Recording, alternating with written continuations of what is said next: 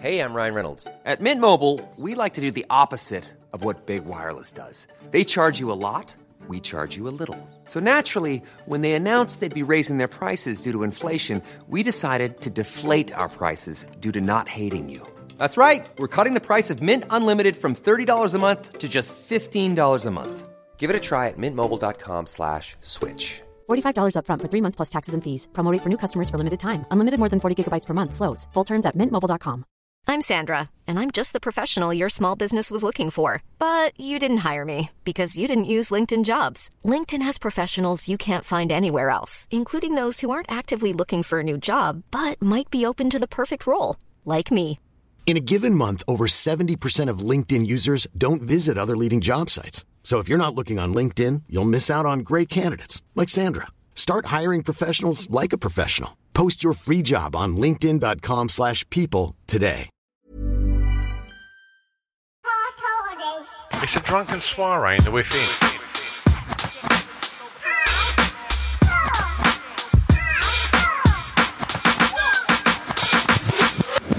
Chris and Stu present Hardcore Listing, the podcast. Chris, let's tell everyone about our brand new sponsor. Yes, new sponsor alert. Egg Fried, brand new clothing brand from our very own home county of Essex. If you're into street art, comic books, kind of alternative lifestyle, going to gigs, watching cool films, crazy art, throwing a kind of little bit of Asian culture and a kind of slightly warped sense of humour, and then you kind of get where they're going with Egg Fried, right? What do they make? They make punchy graphic tees, hoodies, sweatshirts, wicked art prints, as well as a denim range that's handmade in house, which I think is really cool because it supports that slow fashion movement. It's domestically made stuff and it lasts a long time, and that's really where we're going now. We shouldn't be buying a load of throwaway stuff. Absolutely, and they're supporting your wallets as well. And let me tell you how they're doing that.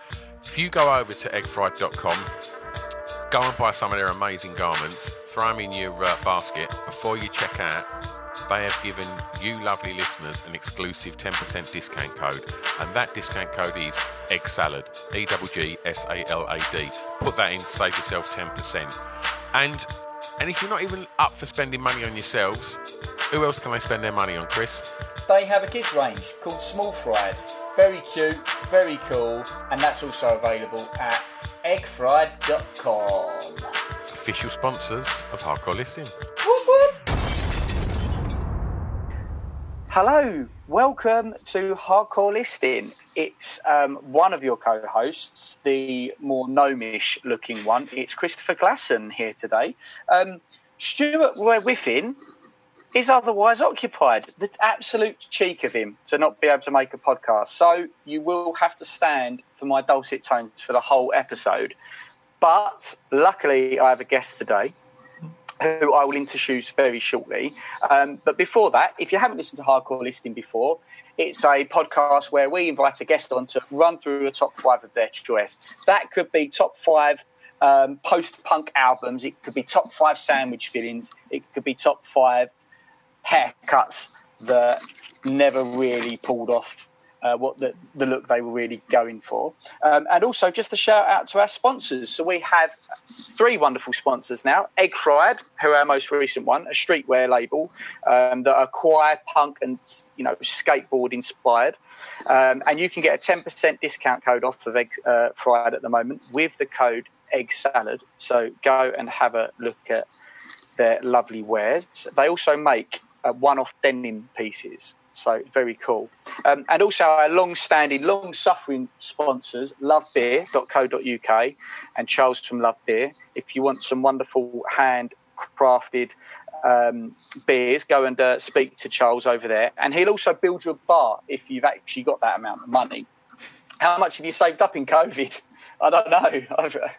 it's uh, yeah, you might you might have the money for that now. Um, and finally, of course, the wonderful Luke from Bang Boom Creative.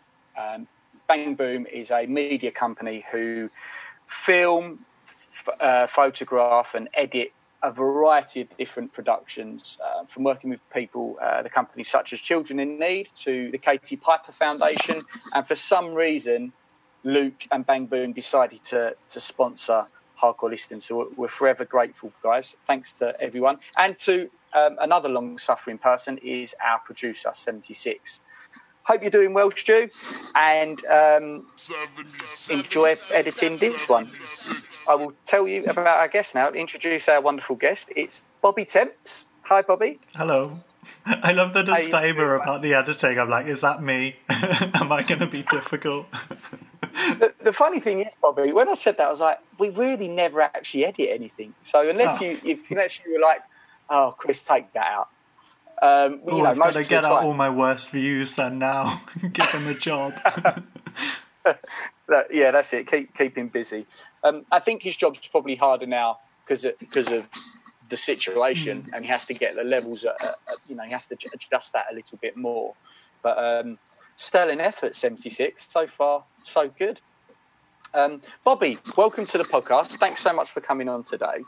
Um, you've got a wonderful podcast already, and you just released a, a new one as well. Yeah. And we'll come on to that in a minute. Um, but thanks very much for coming on. Your top five actually is in relation to your more recent podcast that's uh, that's just come out two weeks ago. So, um, would you like to tell us a little bit about the new podcast that you've just released? Sure. So it's called Dating Games, the Modern Relationships Podcast and basically we get on funny people each week, mostly comedians, but a bit of a mixture. And we start off with a bad, funny, awkward, confusing, whatever dating experience, and then from there just kind of have a chat about their approach to dating and kind of often it ends up being what's happened since. So we start off really low with some stupid experience, and then, you know, for a lot of them, contrast to, and now I'm happily married or something to give us single people some hope. And it's it's a lot of fun. I get to meet new cool people, which in lockdown, as an extrovert, I really appreciate. I, I think podcasting's like that. You always see parts of yourself in the content, even though it's meant to be about the listeners. And yeah, it's been really fun so far. So we've done three episodes so far. Um, people seem to like it, but still early days. What made you start it? What made you start dating games? Um, I think, I mean, uh, I could give you the kind of PR answer, which is um, dating is something that really fascinates me, and I think actually it's not until starting the podcast I've realized how much I have to say about it because I keep being there in interviews saying um, talking about my experiences and thinking am I going to run out? And I think the answer is very much no. And the part of the more the the real element to that answer is also that with my other podcast uh, called mental it's a podcast about mental health and of course is quite serious, uh, understandably. You know, we do have a laugh, but there's, you know, very deep and, and nuanced topics discussed. And so part of it was having something different, you know, feeling that I was becoming very known in the mental health world and in campaigning, but then a little bit becoming known as that mental health guy. And, you know, I've, I've always been somebody with many jobs, so I think I'm quite resistant to being one thing. And so it was uh, something a kind of counterweight, something completely different, but a bit related that can be funny and sort of balance it out. Um, and I guess the weird thing that we'll find out is will people prefer me on one or the other? like, will they only like fun Bobby or they'll only like serious mental health Bobby? I, I think sometimes the answer can be both. I think I that. I, th- I, think with with what we do on hardcore listening is a lot of the time it can be quite a throwaway top fives and, and, and madness, but a lot of the our, our most popular ones have been the more serious ones. Mm because I think we all have that side about. I think we're not one dimensional, are we? I think there's always a serious side and a thoughtful side to human beings, yeah. and also the, the, the more fun side. And and strangely, I think you, your two podcasts they do have quite a lot of overlap, and especially when Stuart said what your top five was going to be, I thought that's that is amazing and and also horrifying if I start thinking about my dating history and how that changed as technology changed, and also I think how that is linked in with mental health, like so much so. Uh, my own mental health, and you know, and, and, potentially the mental health of the people that, I, that I'm dating, mm. and um, because we, we all have that, and it, it changes. It's, it can be transient, and uh, that completely, I think, affected my experience, and also the experience of a lot of my close friends, especially on on um, when the when the birth of Tinder, especially came about. It had it had a, a very uh, not always positive effect on them. Um, very, I find it fascinating. So yeah, it can be serious and also an absolute uh, laugh to discuss. And I think also with my dating stories, I think it's. I look back now and I can laugh about them, and some of them, when you're in it, you're just like, "How did this? You can't write this. This is awful." so amazing. So, have you? Is your top five in a in a particular order? So you're counting down maybe from five to one. Uh, here's the tricky thing. I don't know if I can put them in order, to be honest. So maybe you can decide if the order is right. I feel like five and, and one are both quite equally intense, just looking at my list now. um, so I don't know, maybe that's a reflection of me.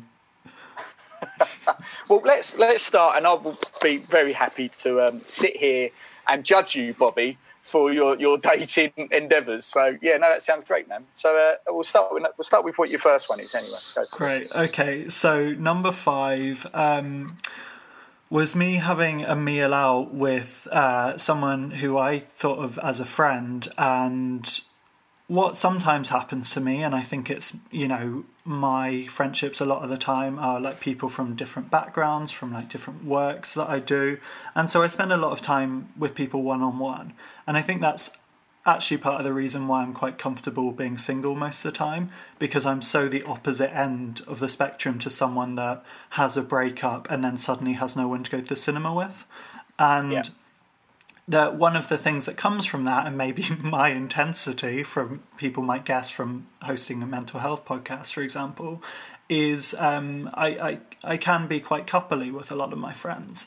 Um, you know, we will tend to be pretty close and talk about deep shit and spend a lot of time together one on one.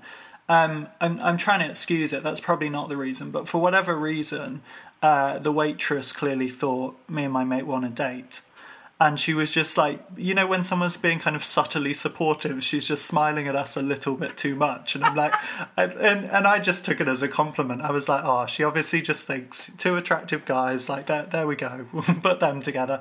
Um, and so and there was a lot of like checking in on us like asking if the food was okay if we were okay all of this sort of stuff which you know is sweet. She's being an ally.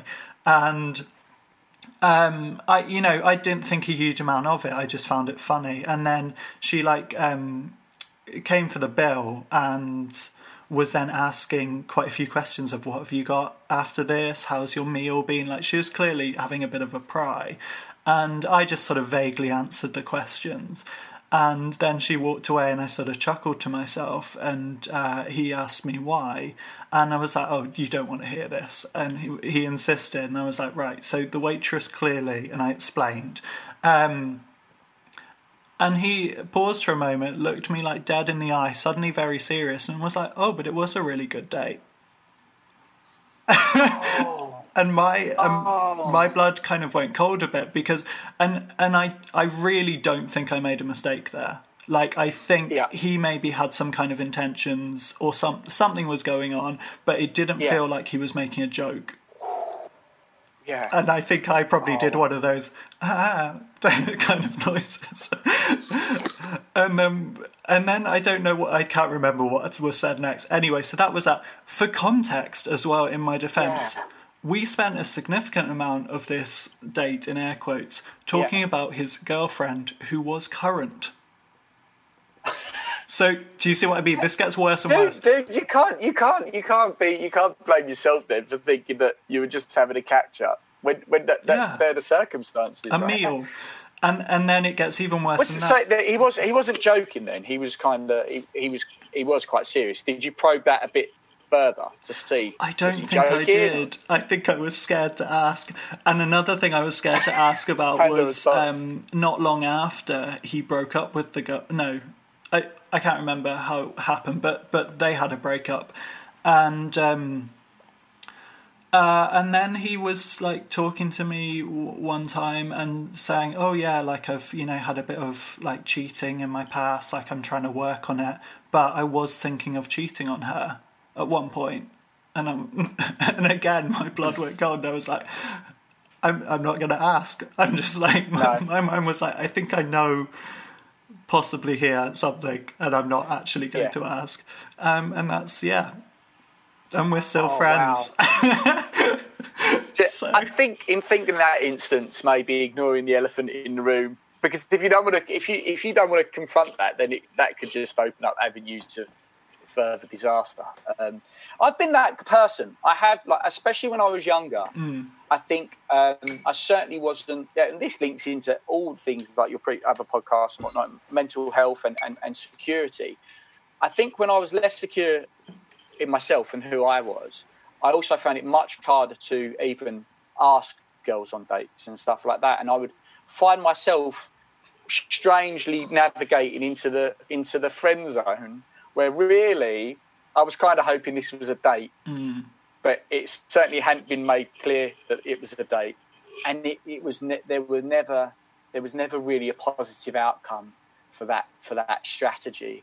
And I think when I learned to be more happy with myself and also not worrying about rejection mm-hmm. and not caring if people didn't fancy me, like people just aren't into you, and that's absolutely cool. That's fine. I found myself being able to just making sure that I'd, I'd made it much clearer of what my intentions are. Hey, do you, do you want to go on a date? Not. Do you fancy? Um, should we go to grab something to eat? Yeah, sure. And then maybe we'll catch a film, and maybe then you'll be my girlfriend. Like, uh, I was much clearer uh, in the future. And what you say about the, uh, the the wait the waitress who sort of like spotted you and thought maybe she you know you guys were on a date. I, I um, around about the age of 25 when I came back from university, I had a lot of catching up to do with with girlmates, a, a lot of girlfriends who hadn't come to see me at, at uni. Mm-hmm. And I remember, and there's a certain area where, where I come from, which is like a, a lot of people take people for dates in this sort of like leisure complex, as it were. And three days on the bounce, I caught up with three of my different girl mates at the same place, which was like a bar slash restaurant. And, and they were friends. They, there was uh, there was nothing going on between any of them. It wasn't this weird friend zone thing either. That- These were just straight girlfriends of mine, girl mates. And there was a bartender who obviously had worked the same shift those three days in a row. And the evils, the scowls I was getting off the bartender because I think they thought I was just repeatedly taking new girls on dates who I clearly had quite a strong connection with because I'd known them for 10 years. Um, and like, on the third day, I, I went up, I literally had to go up and explain myself. I just felt that I, I just had to say, look, these are my friends. I know it's the third day, but it's just convenient for me to catch up here. Uh, yeah, so it's quite funny what impressions you can set. uh, apart. Also, I'd love to know what they would have thought of that. Like, are you a player or not? Because on one hand, you seem to be really connecting with these women, and on the other hand, you're taking them all to the same spot, and it feels that could seem very lazy. It- well, yeah. Uh, do, you- do, do you watch many uh, dating programs and shows? Um, I don't really. I think I. I mean, my Netflix seems to know me quite well. It sends me, among other things, like a lot of documentaries, a lot of comedy, but particularly a lot of the kind of teen romancy stuff. We're talking like Riverdale, like various films. Um, And so I think I watch a lot of that stuff. I think the the fantasy stuff I Yeah. prefer than the reality, Yeah, which I don't know what that says about me. So like uh, What- watching first dates, excruciating. Can't do it. Too awkward. Too awkward. Yeah, yeah, yeah. There's um because when you said about the, the, the, uh, people being players and whatnot, I, I can't remember what dating show because my girlfriend's fascinated by them, and uh, and I'm a, I'm a, a little like you, so I, I prefer fantasy and science fiction and, and horror. So we have to be careful what accounts we're using on Netflix because she's like, don't fuck up my algorithm. It's um, and uh, but when when I do watch them with her, I can't remember what one it was, but it, it was it showed that the guys who were particularly good at um, who were self self sort of like confessed players, they just had a very one note approach to what they said to women, and it was very much a very like it was it was just they'd obviously found something that works, and probably they didn't really realise some of them anyway like quite how bad they were at womanizing. Because they figured out certain things that they could say that would get buy-in from their from this uh, person they were dating. it was it was it was really tragic, but uh, f- fascinating to watch as well. Um, what what have you got for your number four, Bobby?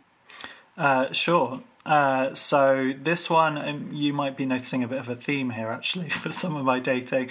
Um, I asked a colleague, so I was working at the Edinburgh Fringe Festival, uh, which I, I, do every few years, and I asked a colleague uh, to come see a show with me.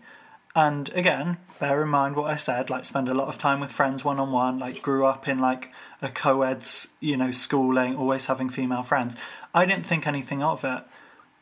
She's really hot and very cool and very funny. And so in hindsight, I'm like, maybe you should have been asking her on a date. Anyway, I realised, um, funnily enough, her changing to after work to come to it with me didn't didn't spark anything. But when we were about halfway through, we'd seen the show and then we were having a drink afterwards. Then I realised, oh, she thinks this is a date. Um, the problem was, it was kind of, it felt too late so even though I was like, ooh, this this is an opportunity here. I've ended up on a date that I do want to be on, and I didn't even actually have to consciously do anything. Uh, but it was too late because I was already in my head, and it was too far gone for me to like change my behaviour. Um, so yeah. I think she just found it quite like disappointing, and hopefully she doesn't know. Do you know what I mean? I, I in yeah. fact, I don't know what I hope she knows, but she might just think I was interested, and then I spent time with her and suddenly wasn't which terrifying. Maybe that's it. Maybe yeah, maybe she maybe she's like, like analysing that post date. Where did I go wrong? What did I say? maybe she's on another podcast now, still talking about it. Or, or, a le- leather sofa, trying to figure it out. Oh, that's um, a that's a not fun thought to have live. I, I think it's it's such a messy, difficult world, the, the mm. realm of dating, and, and, and what uh, what thoughts we have in our head and, and what people know of where we are at in our heads can be can be so disjointed sometimes, and so sometimes it's difficult to know that. Or as you say, if you if you're keen to you, you build close relationships with people, that can be a I guess a um, a repercussion of that. And maybe people get led into believing that, and, you, and your nature is just one that wants like uh, intimacy and friendship. And yeah, maybe that led her down that road. But um, it's never too late, Bobby. It's never too late. Um, I, I, don't know what I'd do in that would have done in that situation myself. I very rarely think that I've been in that situation where I think they're the ones who think it's a date. I think sometimes it's always been me. It's like, I think this might be a date. I think I might have a date. Cool fact a crocodile can't stick out its tongue. Also, you can get health insurance for a month or just under a year in some states. United Healthcare short term insurance plans, underwritten by Golden Rule Insurance Company, offer flexible, budget friendly coverage for you. Learn more at uhone.com. Ready to pop the question? The jewelers at Bluenile.com have got sparkle down to a science with beautiful lab grown diamonds worthy of your most brilliant moments. Their lab grown diamonds are independently graded and guaranteed identical to natural diamonds, and they're ready to ship to your door. Go to Bluenile.com and use promo code LISTEN to get $50 off your purchase of $500 or more. That's code LISTEN at Bluenile.com for $50 off. Bluenile.com code LISTEN. Hiring for your small business? If you're not looking for professionals on LinkedIn, you're looking in the wrong place. That's like looking for your car keys in a fish tank. LinkedIn helps you hire professionals you can't find anywhere else, even those who aren't actively searching for a new job but might be open to the perfect role. In a given month, over 70% of LinkedIn users don't even visit other leading job sites. So start looking in the right place. With LinkedIn, you can hire professionals like a professional. Post your free job on linkedin.com slash people today. So do you, are you still friends with this person now? Or? Uh, no, we sort of lost contact. I mean, not not on purpose. It's just very much the nature no. of like working at a festival for a month with somebody. You you don't tend to end up staying yeah. in touch with most of them, even though you mean yeah. to. Um, yeah. But yeah, it's. I mean, the the the I guess tragic part of it is the point that which I realised was her telling me about like oh, normally guys find me a bit off putting because of this. And I think a lot of it came down to the fact that she owned a property. And I can't remember how she'd come by it, if it was a wizard, if she'd inherited it. But she was, you know, pretty young to to have a not have a mortgage, put it that way. Um, and she said a lot of guys find that really intimidating. And so I'm not the kind of guy that would. I'm like, you know, if you come with a house, that I'm not going to complain. like, um, you know, and I'm not saying necessarily I'm going to uh, move in straight away, but equally, if we find somewhere else, that's rent money for you. Like, I, I, I don't know yeah. how I would see that as a bad thing, um, but I think a lot of the time, um, and maybe men are a little bit worse for this. Sometimes we we compare ourselves um, yeah. In terms of logistics, maybe women are encouraged more to compare on appearance. Um, yeah. And so, yeah, so that's the, part of the kicker of it, of like, oh God, I hope she doesn't think her bringing that up is what put me off. Yeah. But, but like you say, it's just so nuanced, and nobody really knows what they're fucking doing. like that's been quite reassuring from starting the podcast. I'm like, I thought I was really messy, I think I'm just aware of my messiness and everyone else is pushing it down and ignoring it. That's sort of what I feel like now. I think I think in the knowledge of that, there's a, a way of growing and, mm. and, and helping, learning how to be kinder to. Because I think dating isn't just about being kind to yourself; it is about treating that other person with respect and and and, and learning, navigating that. And I think if you have that self awareness and critique, it's a balancing act because you don't want to become so neurotic about it that you can't go on dates and you get upset by it. But at the same time, learning from it and thinking, well, what what did I do there, and how would that have been perceived by the other person? I think is really important.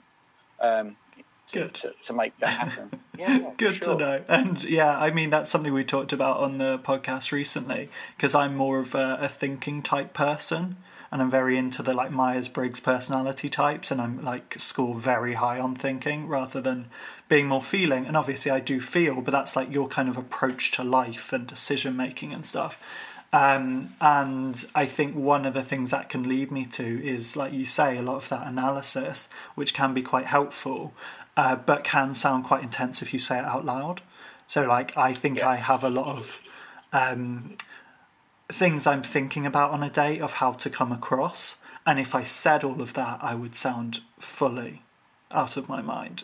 so instead, I'm just there trying to not ask too many questions, not be too intense. Like, I, I mean, one thing I'm I very commonly do is I I'm very good at getting the other person to talk about themselves. I'm very good at getting to know them, and then I've I'm trying to get better at also talking about me more. And I think pod, being a podcast interviewer does not make that easier. No, because you, as you say, you're good at getting people to talk. Mm. so but they also need to get to know me. Yeah. Yeah, completely.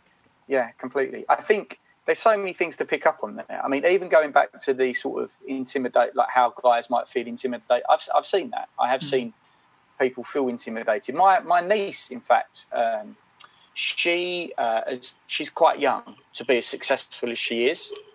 She's like very very successful in in in, in the business world, and she's petrified by it. And she's like, I don't want guys to feel. Um, intimidated by that or put off. And I'm like, unfortunately, Sophie, you don't have any influence on the decisions of other people. And, you know, really, are they the kind of guys that you want to get with? Because uh, ultimately it's a, it's a, it, there's a lot of that that comes with you know exactly how, you said earlier what guys might more have a propensity to feel and what women might judge each other by which is like part nature part uh, society and how we've been brought up. But there is a degree of you know that's still driven also by an insecurity there and if the other part, if your partner can't manage that insecurity, then it's just going to be a miserable relationship anyway. So, you know, for me, I find it endlessly attract, uh, attractive to, to see a person succeeding and being happy at what they do. Mm. Um, and and hopefully that positivity that I have will draw positive people towards me. And I don't want to be I wouldn't want to be critical of others in, in that way or insecure of how someone else is how well someone else is getting on. So but yeah, very, very fascinating. Yeah, and if I may, before three, if I may pick up on that, actually, I, I think that's such a good point. And the thing that is frustrating about it is that's not your niece's fault. You know that is that is an issue that is broader and is societal, and it's not it's not the fault of any of the men either. Like it's something that's broader that's put on us. The men have a certain responsibility to try and get out of that mindset, um, but yeah, that's it's a difficult thing to wrap your head around, and there's a very much a like mental health parallel I often talk about with with stigma. That um, my podcast is all about battling the mental health stigma, and with that, it can be so easy when this kind of discrimination and these harmful stereotypes of mental health and this lack of understanding is what so much of it comes down to, can make you feel that for having mental ill health, there is something fundamentally wrong with who you are. That it is a personality or like an identity or a competence problem. And that is very much, unfortunately, how a lot of people think. And so it can be very difficult, particularly when you're at your worst to have the, the understanding, to have the self belief that the world is out of step, not you. That the stigma is a societal problem, and actually you're just trying to overcome something in, in the same way everybody does in different ways.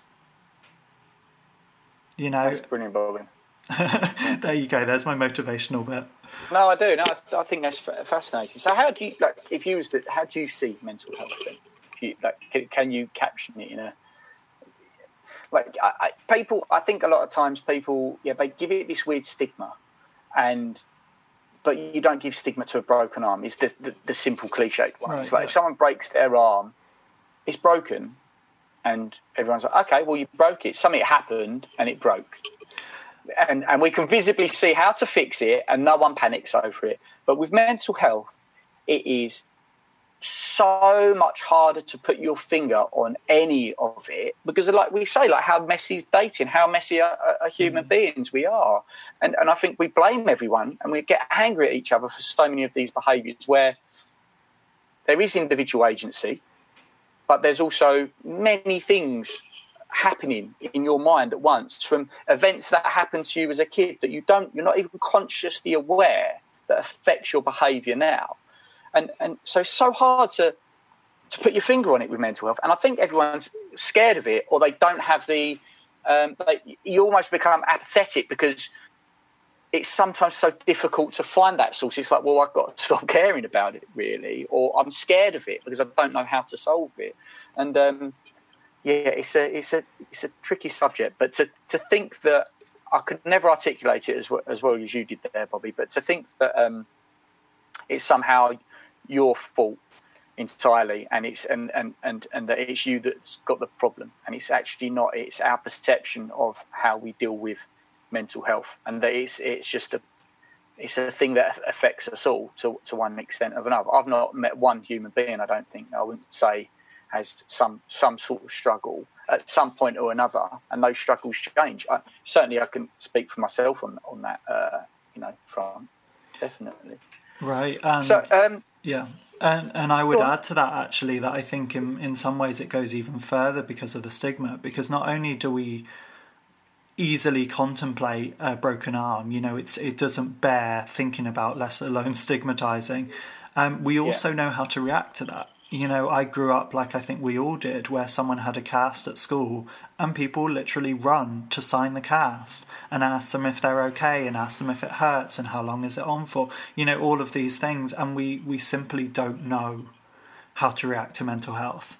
So, as much as I rail against the stigma, and the stigma actively annoys me, and I'm open about that, that I'm aware that the problem is is so much kind of at the source of the lack of understanding, and that's why my campaigning work is around mental health education, so that kids can learn from a young age that it is something to talk, okay to talk about. Yeah. That we all have these feelings, that we should all have a certain amount of empathy, because ultimately there's so much crossover.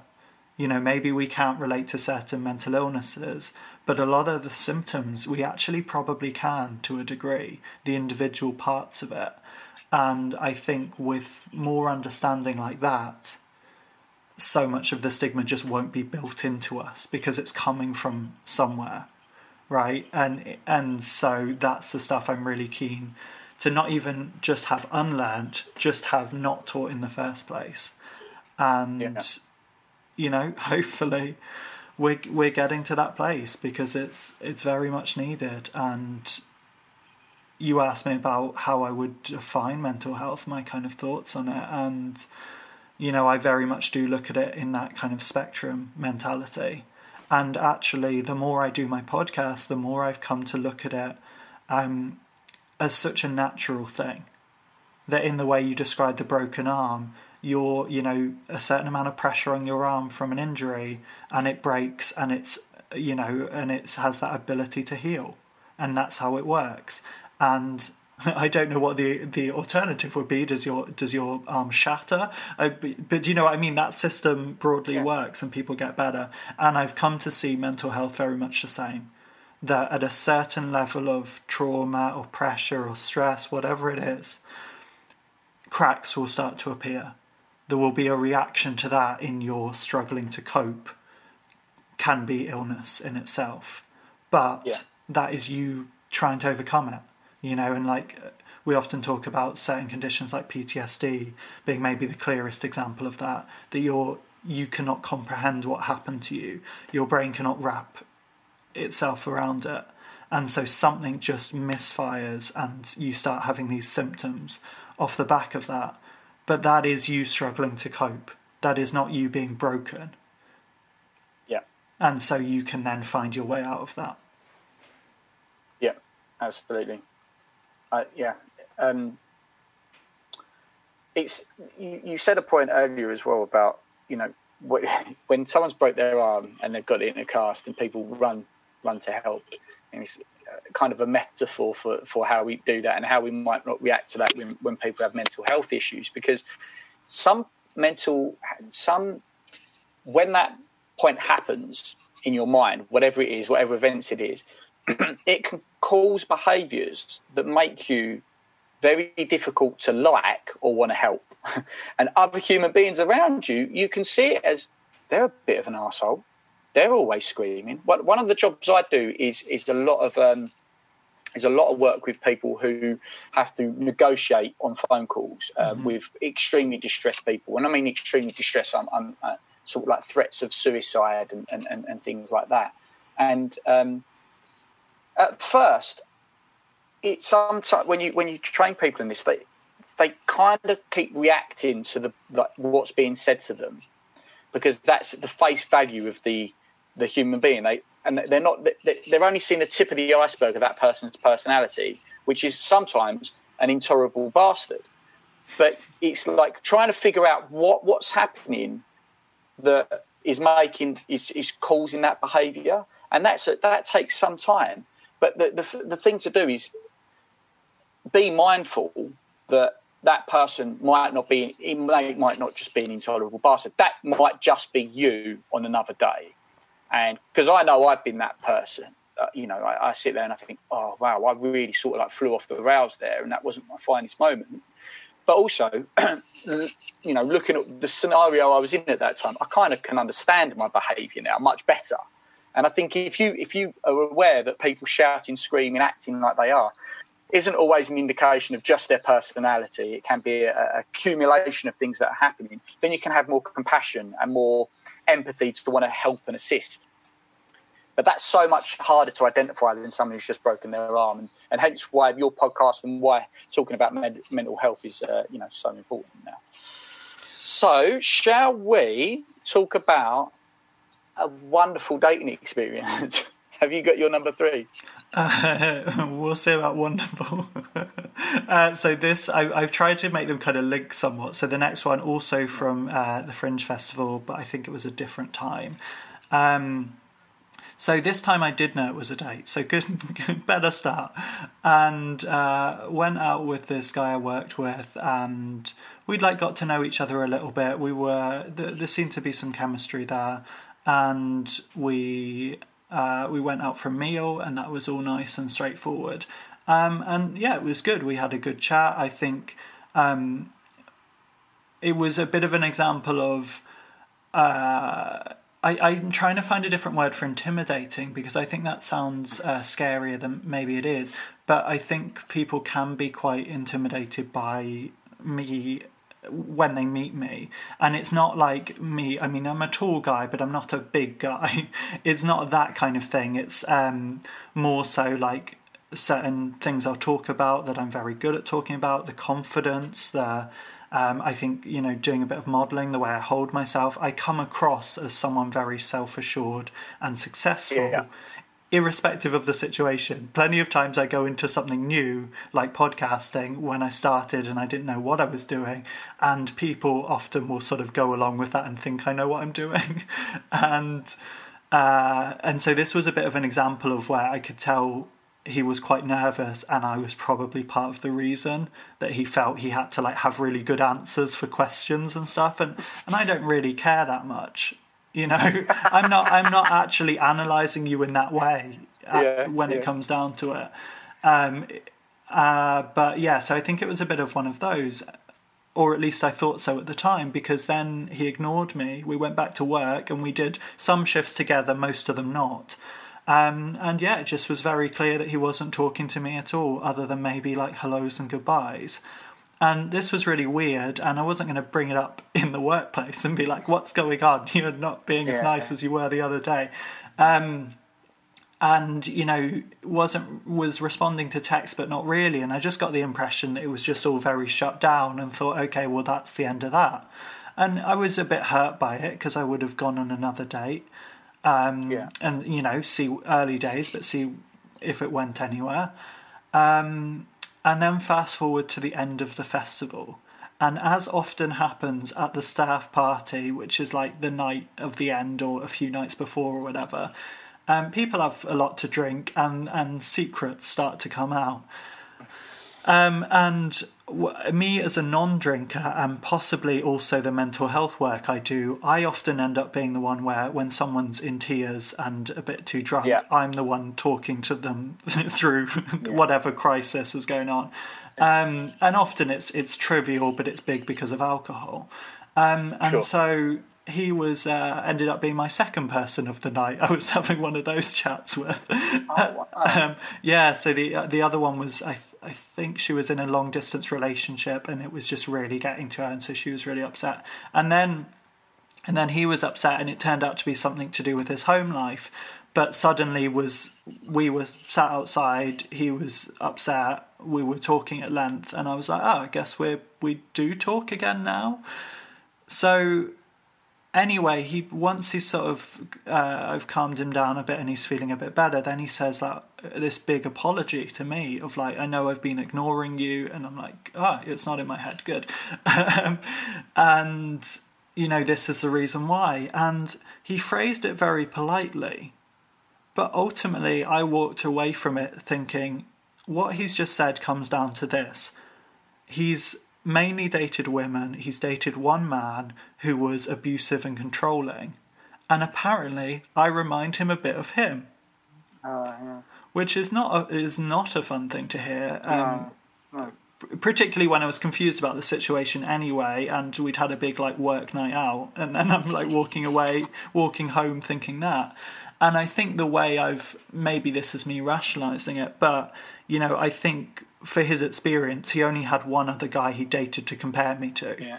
Um, and also, um, from the way he described him, there was crossover on the good traits, unfortunately. So that guy was also very confident and self assured and used to being in charge, which I am. But that guy was using it nefariously, whereas I use Yes. it to try and destigmatize mental health and do productive things. Um, And yeah, but obviously at the time I was like, ah, that's what. What do I do with that information? no no good deed goes unpunished, and you listening to him ends up him basically making you feel like you're a tyrant. Oh right, okay, so that's your impression of me. That's that's a really difficult thing that, and and it's so prevalent in. Uh, And the thing is, just sorry, just to be clear, he did say he didn't think I was like that. You know, he wasn't saying I stopped speaking to you because of that. I stopped speaking to you because the reminding of that ex was too much to kind of get Yeah. past. Right. Okay. Okay. There's yeah. That's di- that is different, but still doesn't make. like, oh, but I'm not. We could we could have something. That's um, that's tricky. I I think um, people call people always people bring their previous relationships mm. into the, their ne- their next experience, and um, it's under- obviously understandable because that's what part of human nature is, isn't it? Is to learn. If you if you was to go out and eat a berry and it was poisonous, you'd, you'd want to not eat that berry again, right? In its most sim- simplest of terms. But yeah, but people do that so often with dating. Um, my, my, girlfriend was so like, my girlfriend now we've been together two and a half years which for me um, bobby like yourself i am very happy being single. I have no urge to be with a partner. I'm always been very happy. I'm pretty much my brother's 18 years older than me so i was effectively an only child. And i'm just all right with myself. Um, but my current partner i've been with her for over two and a half years now. But when we started she had just been on like, her dating history was just difficult relationships. People who, and she she would sometimes treat me in a way that I, I guarded, not wrong, not in a in a rude way, but she was so overly guarded.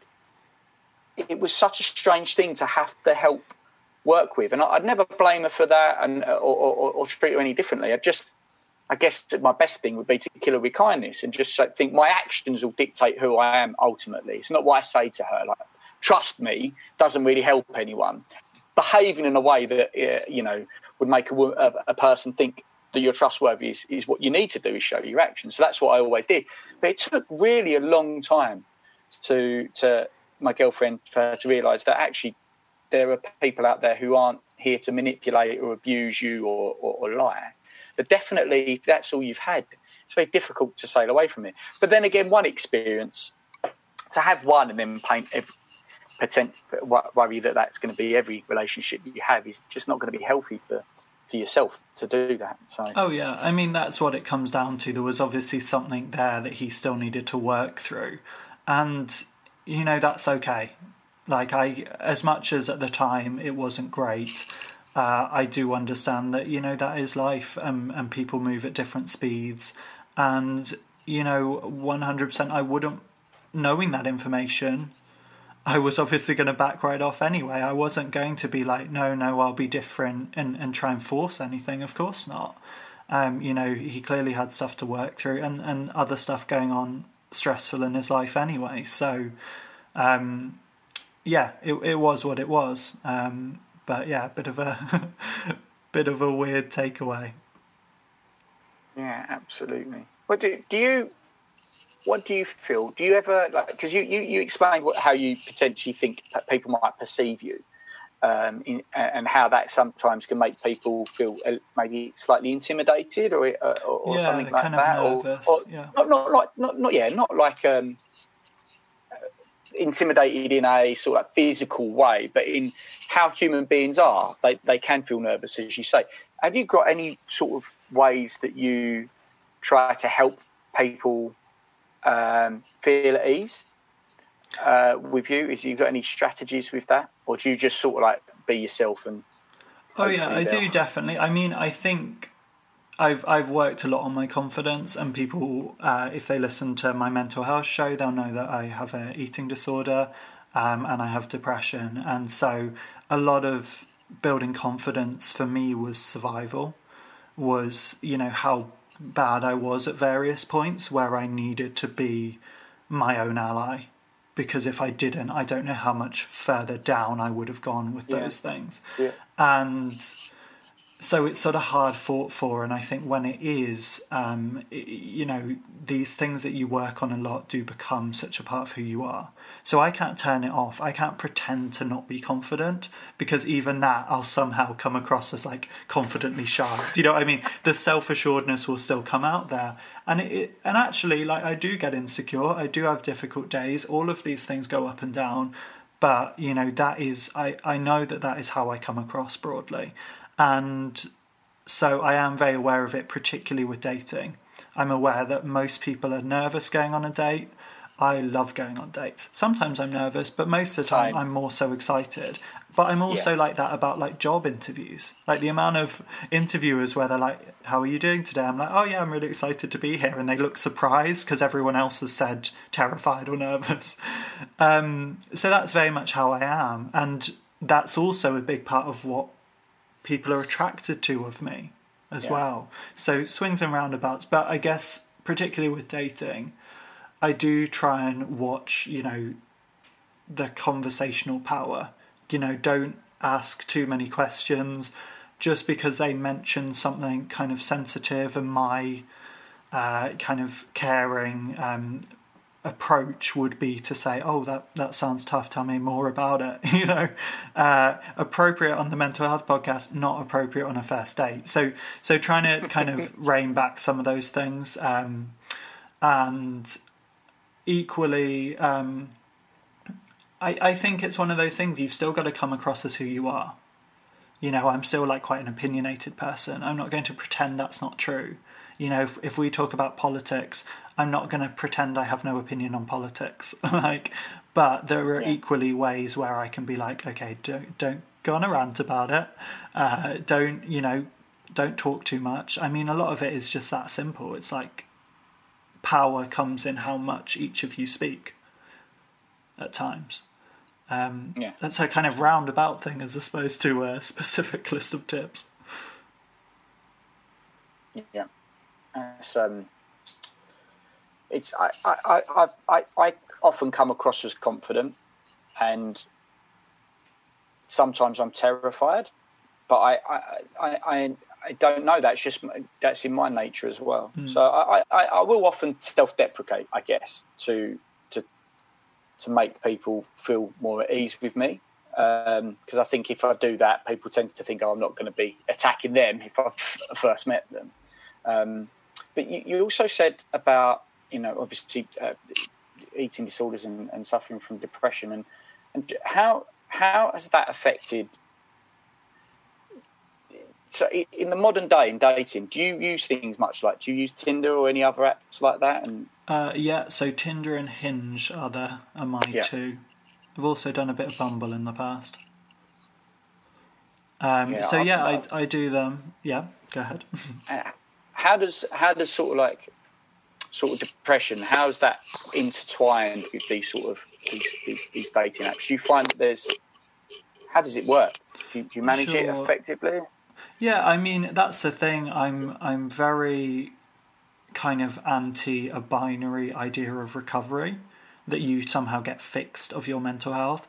And actually, even if you're somebody that, that feels that has been your experience, you know, there are certain Uh, conditions uh, like postnatal depression is often used as an example where there can be a sort of aging out of that experience where you know the situation changes and for many people that can be enough for the mental health side of it to change. But i, I think it's dangerous to mm. look at things that way even if that is the case because mm. the the positive proactive approach to your mental health benefits everyone anyway. So you know i think it's it should always be a journey where you're trying to look out for yourself better basically. And so for the most part you know i'm i'm pretty good and stable but i think a lot of that is i'm good at recognizing what my early warning signs are um and you know forgiving myself ultimately. There can be so much judgment again coming back to the stigma that can come from struggling with your mental health. So much self judgment so much internalized stigma. And so with depression for example there are days where i'm just not going to be as productive. And i work hard to be kinder to myself about that as opposed to working hard to force myself because I don't really know if that works anyway. And so for like dating apps, particularly um, you know th- that communication style, I'm not really a big kind of messenger anyway. Uh, on on a bad day, that feels quite overwhelming and very exhausting. And on a good day, I can talk to, to someone on a dating app and then also be, you know, talking to various friends at the same time. And I can do that level of communication. Um, so, yeah, so that really varies, but it's something that is, um, has been helped, I guess, in a broader sense by being active in mental health work. That now I've gone so much from a place of not even realizing how much I'd internalized the stigma really until I started podcasting about it and realizing how much I had to unpick and was judging myself for, to then fast forward to now, I, I never am in a situation where I don't think it's relevant. You know, yeah. I, I see that the, there should be no holding back of talking about these things, but obviously there's levels, and so I will quite freely, you know, mention something on a date, but you know, obviously early on, I just won't go into any depth. I think there's there's something about not. I've got friends who are who are um, say they kind of haven't been they haven't found the right person yet, and they struggle to get past date one or two, mm. and they're they're they're they're sort of you know forty, you know they're they're, they're sort of my age, and and um, they they often say, "Well, I just wear my heart on my sleeve." and um, and I think I'm a quite a transparent guy. I think unfortunately Stu and the likes of Pip would all would all say that about me, um, and probably too too transparent. But I think I've I've I've learned how on dates not to, like you say, not to go. Human beings probably don't want everything in their first eight hours interaction with you, and and I think there's a lot to be said for for for not saying so much, and you say listening and and, and, and slowly getting to know each other. You don't need to put everything out there on the first day. And I don't think that's being duplicitous either. I don't think it's meaning you're trying to mislead someone into thinking you are someone you're not. It's just about, you know, take, taking your time to, to get to know someone and, and, and for them to get to know you. I think that's that's perfect, perfectly a healthy way of doing it. And I think when I've sort of like been a bit too full on anyway in any of that scenarios, it's just put the other person off. And I, I completely, there's no blame there. I completely understand why why people wouldn't would be put off by that. I think you got to get you got to get to know a variety of a person's mannerisms and personality traits first to decide if that's someone actually that you want to stick around for and fight for. And then, like when you then de- when you, when you do start discussing these other matters, then it's it's it's something that you're like an ally. You're unified to want to work towards and be like, well, that's okay. Come on, that's that's no problem. Let's let's talk about them. Yeah. Um, yeah. No, I, Go on, I sorry, agree with that, and I think it's something that is is so relevant for dating. You know, we've talked a little bit about relationships, and you know, bringing you can bring baggage from previous, or if you work on it, and and sometimes that is mental health support as well, or counselling, love counselling. Um, you you can have that baggage or you can make it into learning and sometimes that takes a bit of outside support sometimes that takes a lot of time i'd say usually it takes time. Um, but it's equally like you say true with dating. There's a there's an element of practice that goes into it. It's like any other kind of skill you know? You wouldn't expect to be good at your first interview and and in many ways this can feel like even more pressure. And so I, I think that's really key that you know just because you've had a bad experience don't let that taint you you know particularly uh, mental health is a good example if somebody had a stigmatizing attitude when you mention something well they're not the person for you and they don't deserve you either so move on there'll be somebody else and you know what good you ruled them out early i'd much rather Absolutely. that than i pretended to not have these certain issues and then we found out further down the line when I was already even more invested in them. So whilst it can yeah. feel like more rejection, it's it's less a rejection. You know, and that fear of rejection can lead people down all kinds of strange paths. So I think yes. Uh, going on more dates is one way to kind of lessen that uh, strong reaction you might have to it. Yeah, because you don't become reliant on. Oh, I've lost you there, Bobby. Oh, bet. you don't um, you don't become reliant on you, you, you know, all your hopes on on just one individual, which isn't fair anyway. And and and also you, your happiness shouldn't be pinned on them anyway. So I think it's a, it's a dangerous thing to do that, especially in dating. To think that I've I've seen friends who they're, they're, they're seeking the, the, the, the, a partner to resolve the, the reasons why they don't feel happy. And I think that's unfair on them and the person they're trying to date as well. I think it can it can be quite um, difficult, but at the same time, it's an ongoing thing. Mental health. You can't just be like, okay, I'm not feeling too great. That means I'm not gonna I'm not gonna put myself out there. It's just how how you how you do that, and I think what you said there as well is you, you, you want uh, some. You, you need to know who you're who you're um, considering holding a relationship with, and they need they need to know you, and you need to know what their sort of reaction is relatively soon on on, on these sort of um, things because.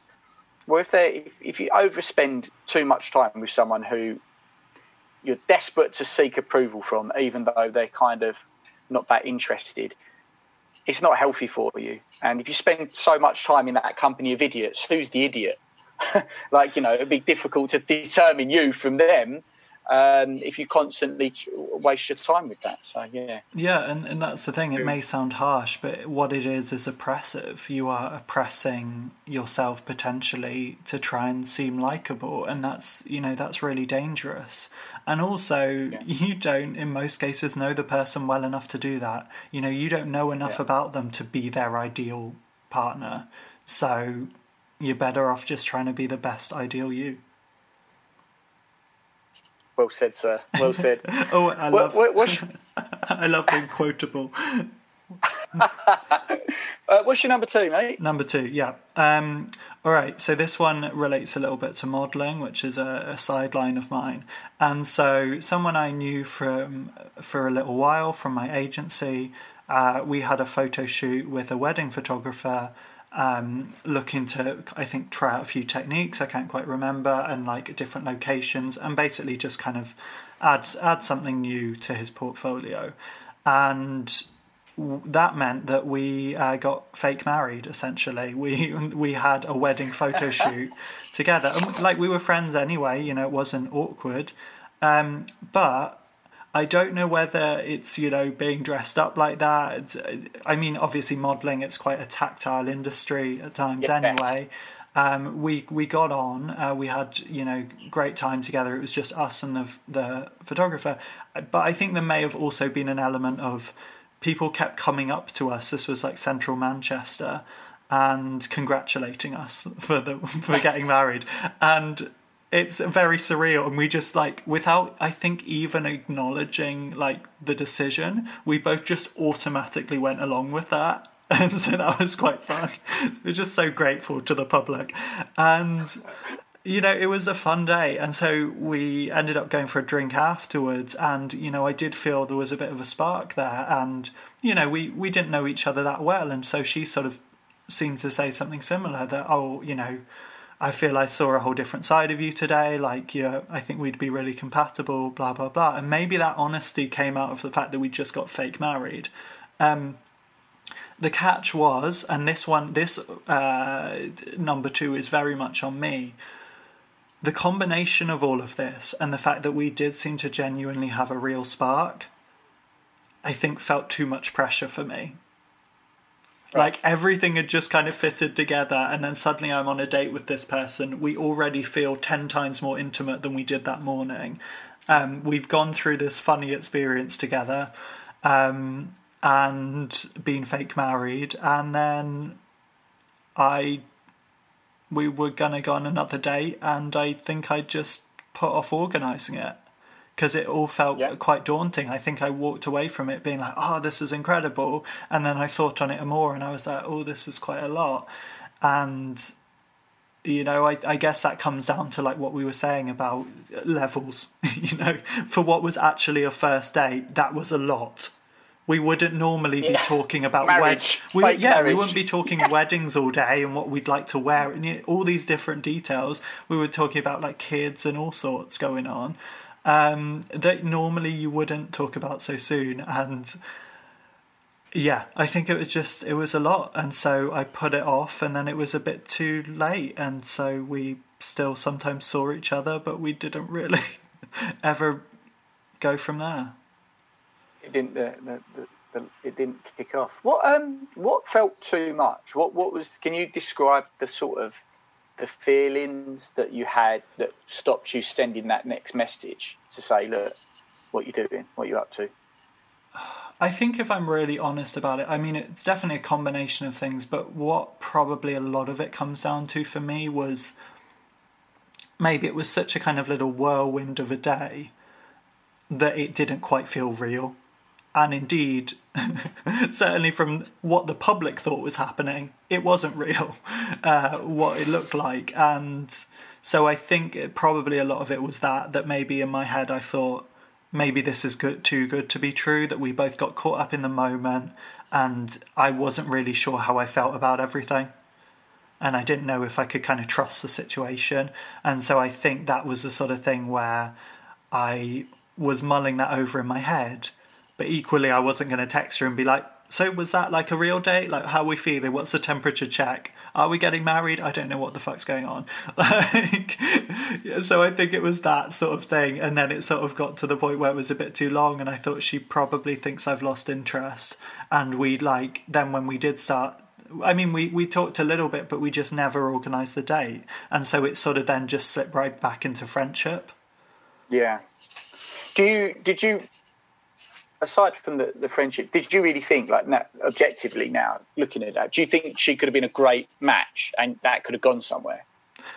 I do, yeah. It's, it's I don't have many regrets in life, but that's near mm. to a regret. That's whatever's yeah. one down. Um, yeah. But but then I don't know. You know, it could have we could have gone on a, a second date, and it might have felt like too much pressure. Um, and it might have fizzled out anyway. So on paper, yeah, she's brilliant, but you know, you never know. Complicated, nuanced humans.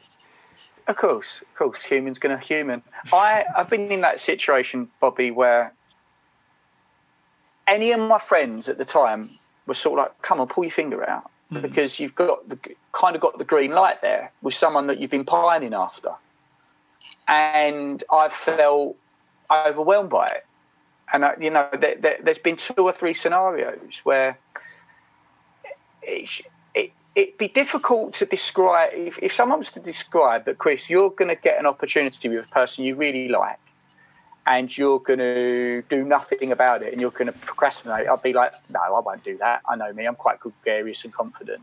And then when you're in that situation I, I found that very strange. And i've been in that situation where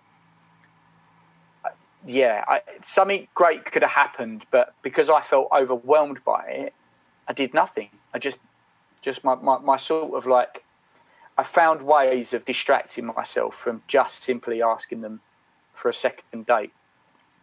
And uh, like you say, is it, is, it, is it a regret? I, I don't know really because I'm not. It's just I can forgive myself for being overwhelmed and, and, and, and being sort of like a little bit scared maybe or not sure where it was going to go, fearful. Um, it's a bizarre one that because I, I, I had that more as a as a youngster where I think women to me always uh, they always seem better than especially the girls that I fall for. I always feel that they're great. Like they overwhelm me. I feel like they're more than my equal. And, and for that reason, I find it sometimes for the girls that I really like, I find it impossible to, to approach them because I, I find them so physically pretty and nice. It's too it's too much. I'd rather I used to do like all our listeners will know karate and fighting and all this stuff. None of that, and, and, and physical sports or fit, none of that has ever terrified me. Yet sometimes the prospect of speaking to a, a, a woman that I'm attracted to, or uh, um, physically, but also their personality and their response, it dwarfs anything else. It terrifies. It used to terrify me as a kid. I, I don't care now. I, I, for, for, probably the last ten years, I've been very self-secure, and and I really don't. I'm, I'm very happy to go and talk to to anyone really, any female. But um, certainly as a child, I found that quite intimidating as a teen and as a in you know, my early twenties. Yeah, I guess we might be. Yeah, go on. Sorry. No, I think you might have hit it on the head there. Actually, I think it was one of those in a way where how do I ever live up to that first day? I think that's now. Now you've made me think about it that way. I think that's probably what a lot of it is, and yeah, and sometimes things can feel a bit too perfect, and that's scary because I mean, you're not normally in a situation where you think, oh, we could go on another date and then get married. Like, but that was very much the situation, and I think I'm that's what it felt like that level of intensity, and I think I'm quite used to like being the most intense person in the room or at least signing up to an intense situation whereas I went into it perhaps naively not not expecting a lot of this and then it felt very much like all of it had landed on me as opposed to me like drawing it in. Um, but I think you want to prompt me onto the number one. Oh well, actually, now you said that, buddy, Oh, I, I think that it can because of that it can stay as that great crazy date that you had. And that's a, that's a fun memory. I- I, think I had that with relationships as well. Like I don't ever, I rarely feel, I don't think I've ever felt bitter from a relationship ending. I've been very sad and broken, and and and also through because of how I've been treated, like emotional abuse. But I, I feel lucky that I don't summarise and feel bitter about relationships or or, the, or or those sort of events. I think there's nothing to for me to be to be gained out of it because there's always often a lot of good that happened at that point, at some point in a relationship that I'm really grateful. And sometimes the sweet can't be as sweet without the sour. And I don't know. Yeah, I, that's how I try to look back at relationships or even dates, even my the more catastrophic ones. um, yeah, I, I kind of Yeah. I laugh and I don't regret them.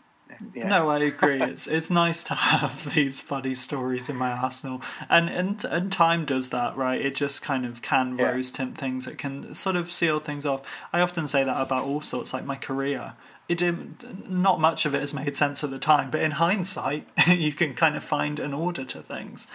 And yeah, no, you're right. I look back on on that day and I smile, and maybe it was maybe it was too perfect, and so that's that was that. Um, should I do the number one? Far away. Okay. Uh, also, a bit related to modelling this one. So, someone I met uh, at the time, I was helping train models at the agency. So, get them ready for casting situations, get them ready for the kind of questions they'd be asked. Uh, obviously, do all the measurements so they know their you know height, all their other measurements. Um, and then also like catwalk training, like the the this kind of quite specific choreography that can come with a lot of that, um, and a certain way to walk. Which, if you've ever watched a catwalk show, you'll you'll know what I mean. Um, and part of the training was we'd have potential models come and try out here and there, um, and I would often be asked for kind of my assessment as well um, on that and this one guy came along to one of them. I think he was among a few potential uh, people to sign guys and girls at the agency. Um, and, you know, really threw himself in and, and did a good job. Like our, our um, head of the agency really kind of threw them in at the deep end, as she often does, and said, okay, we're going to do this theme of catwalk, go. and sort of just sees like how this person moves, how confident Yeah. they can be on, under pressure, and that's what a lot of that industry is. Um, you know, Yeah. I I often describe it to people as uh, people think it's just looking pretty, and actually, a lot of the time it's looking calm. It's like you're in clothes that are often quite hard to move in. If you're a woman, you've got those horrible heels. Um, and you know everything is all very strict and timed, and that's not just catwalk. That's all kinds of modelling, and so it's kind of looking cool under pressure is what a lot of it comes down to. Um, anyway, that's a preamble because I, I love talking about modelling. Um, No, but- it, it helps. It helps me with my future modelling career, Bobby. So I, I appreciate the tips. um, and uh, yeah, so ultimately he didn't end up making it into the agency. Most people don't, um, for a whole number of different reasons. Um, and at this point, he only knew my first name, but managed to find me on social media. And I think it's possibly the only time anyone's ever slid into my DMs. Um, and initially, I was quite cautious of it because you know we only chatted a little bit on the day, but like in group situations when it, mostly me giving instructions, to be quite honest. And so I was initially quite cautious of like maybe that's why. Maybe he just says like that I met this hot model today, um, who seems like self assured and like he knows what he's doing.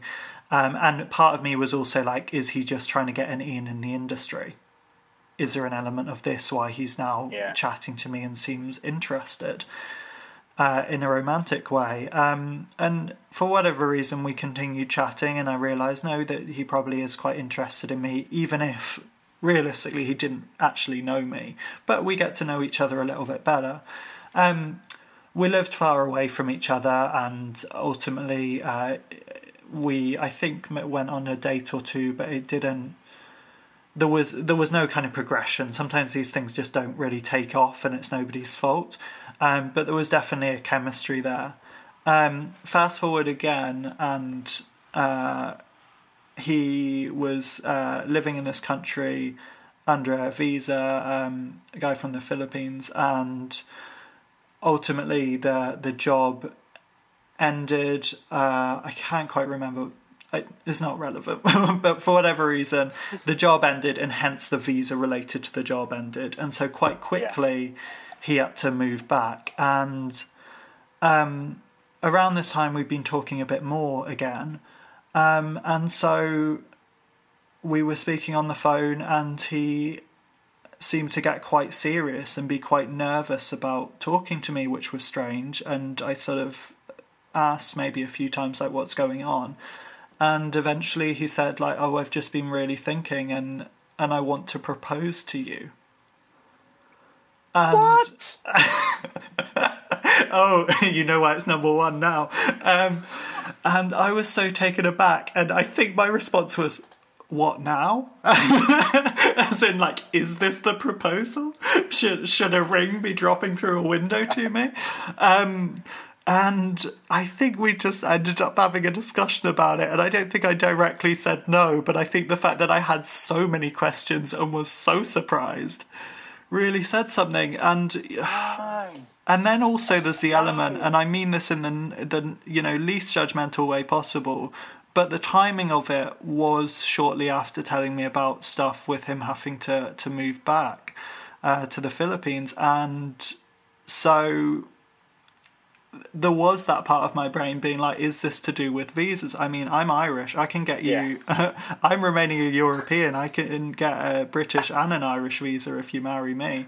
Um, I think so, anyway. Um, so the, uh, I, there was part of that, and more so actually less of for me. But I think I just assume that's what a lot of people are going to say to me. Anyway, like obviously, I wasn't going to marry him. That was not on the cards. We were not in that place. Um, yeah and yeah, it's just been a weird thing to look back on, and I don't think I'll ever have the answer to what the thought process was on the other oh, side of that. oh, sorry, did you want that punchline? I mean, we, we still speak sometimes, but it's it's never stopped being weird, and uh, we no longer live in the same country, um, and so that you know, it was tricky the long distance element anyway. So it certainly wouldn't be any easier now. No, absolutely not. I am just jealous that you got proposed to, Bobby. I think just take it, take it for that. yeah. You don't, you don't need to know if it was for visas. You just say, I've been proposed. To. I'm, I'm just that's the it. best person. That is the only logical that's it. conclusion. No, that's it. Yeah, you, would overwhelm, overwhelmed his senses, and yeah, he's just like, I just feel before I go, I've got to propose. I've never had a proposal. Um, how did? So, so he went back Mm. And and you just kind of you question what now? How did that conversation kind of end then? Did he sort of like did he say yeah now, or did you have to give an official no?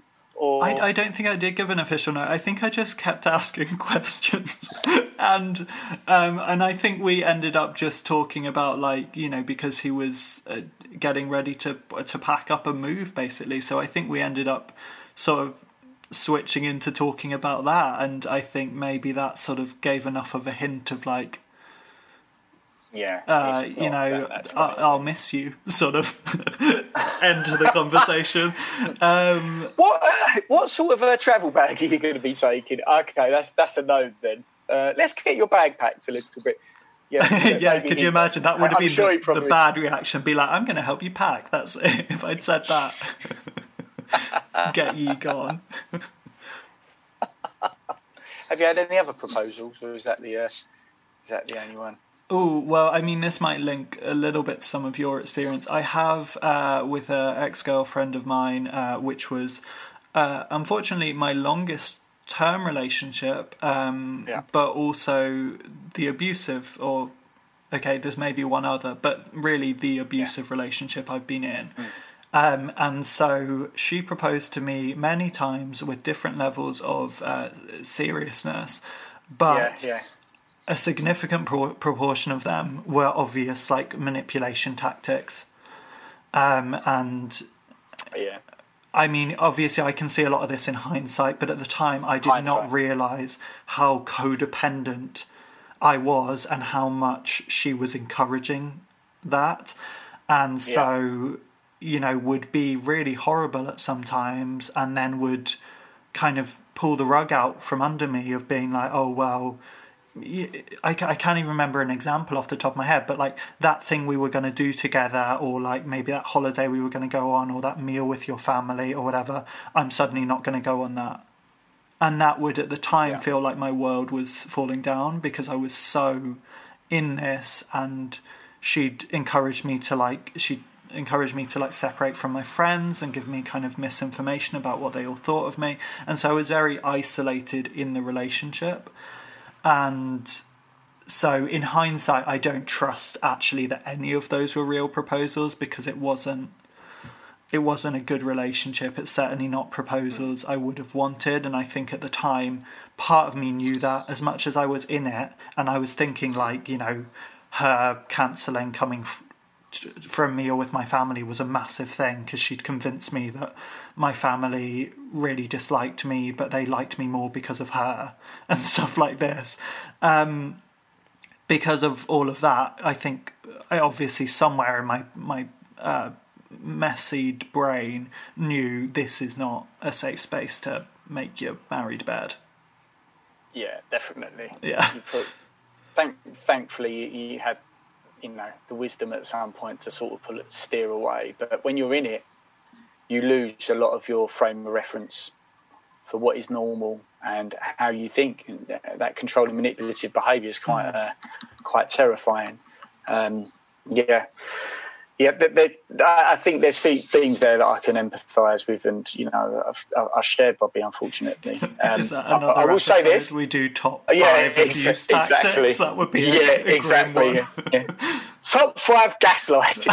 um, but but my, my, uh, my my my current girlfriend has proposed it. I think three or four times to me now, and um, You have been proposed to. There you go. uh, yeah, yeah, yeah. But it's it's in a, it's it's obviously in a joking fashion, but also I don't. I just love it when she I says it. Great.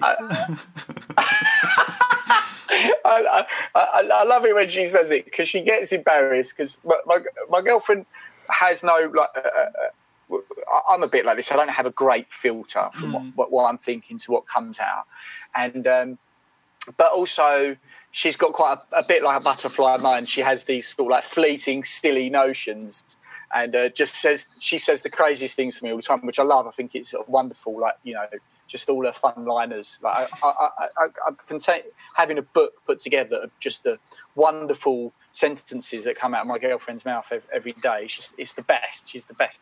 And uh, and I think that when she proposes to me, it is really like it's just one of those really, as opposed to uh, getting down on one knee and saying. Do you feel like part of it is a nudge, though? Uh, I th- really good question, Bobby. I think more now. It's like I think like it, it like it could be, but then she's not said it more recently. So I think maybe I think sometimes not saying anything says more than words, doesn't it? Really. So the fact she's not fleetingly saying it either means she's planning uh, her exit.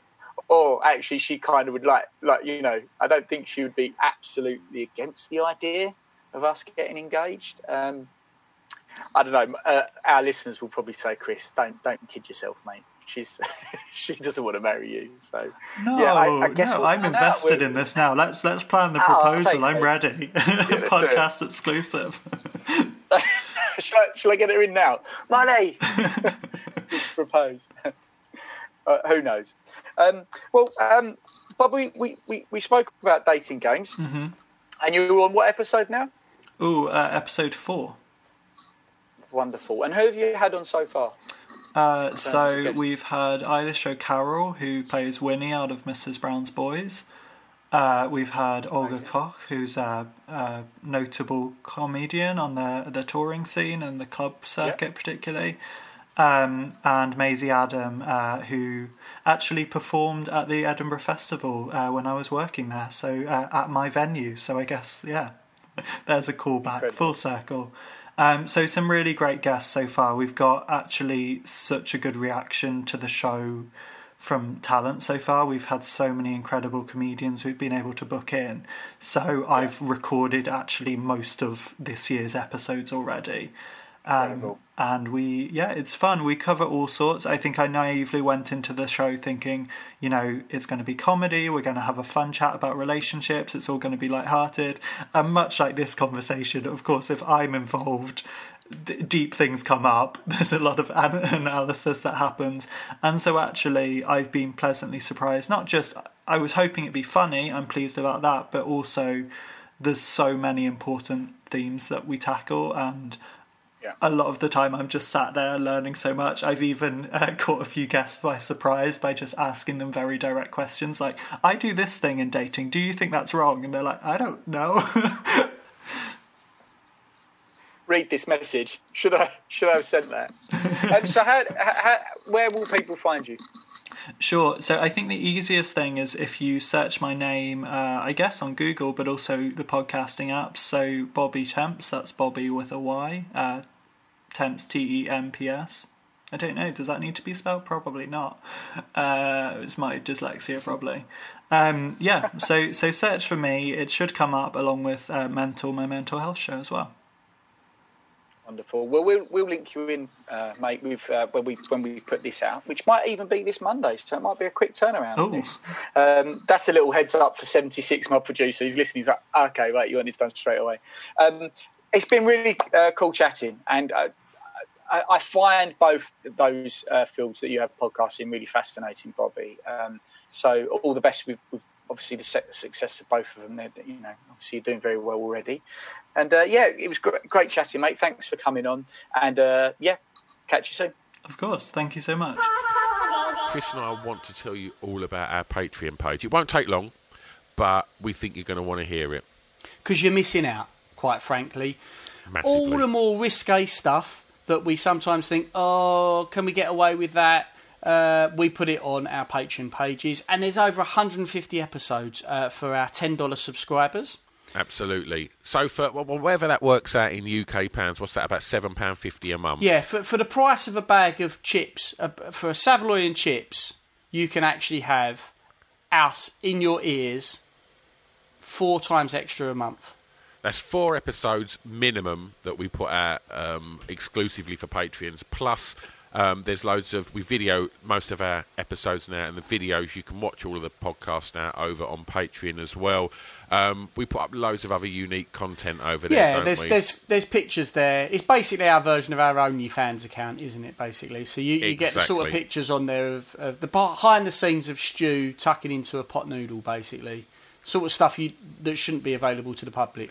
No one needs to see that. But that's all. We just thought we'd give you a quick heads up that if you're enjoying these podcasts, then be aware for like seven pound fifty, you can go and listen to over 150 exclusive episodes, and there's some great ones over there with previous guests as well. Um, loads of names that you're going to recognise if you've been listening to to the, the, the the weekly podcast we put out.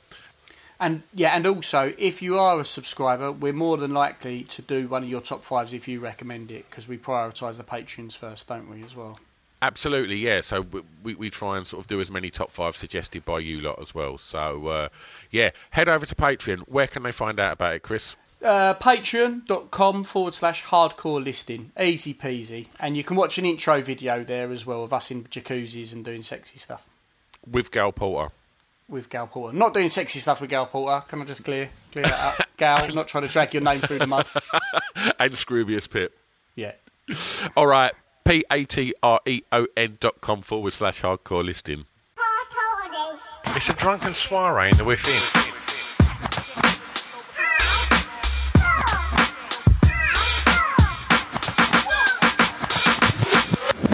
Chris and Stu present Hardcore Listing, the podcast. Mom deserves the best, and there's no better place to shop for Mother's Day than Whole Foods Market. They're your destination for unbeatable savings, from premium gifts to show-stopping flowers and irresistible desserts. Start by saving 33% with Prime on all body care and candles. Then get a 15-stem bunch of tulips for just $9.99 each with Prime. Round out Mom's menu with festive rosé, irresistible berry chantilly cake, and more special treats. Come celebrate Mother's Day at Whole Foods Market. Hi, I'm Daniel, founder of Pretty Litter. Cats and cat owners deserve better than any old fashioned litter. That's why I teamed up with scientists and veterinarians to create Pretty Litter. Its innovative crystal formula has superior odor control and weighs up to 80% less than clay litter. Pretty Litter even monitors health by changing colors to help detect early signs of potential illness. It's the world's smartest kitty litter. Go to prettylitter.com and use code ACAST for 20% off your first order and a free cat toy. Terms and conditions apply. See site for details. Planning for your next trip?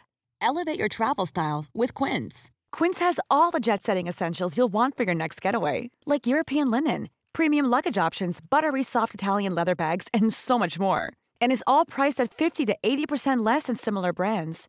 Plus, Quince only works with factories that use safe and ethical manufacturing practices. Pack your bags with high-quality essentials you'll be wearing for vacations to come with Quince. Go to quince.com/pack for free shipping and 365-day returns.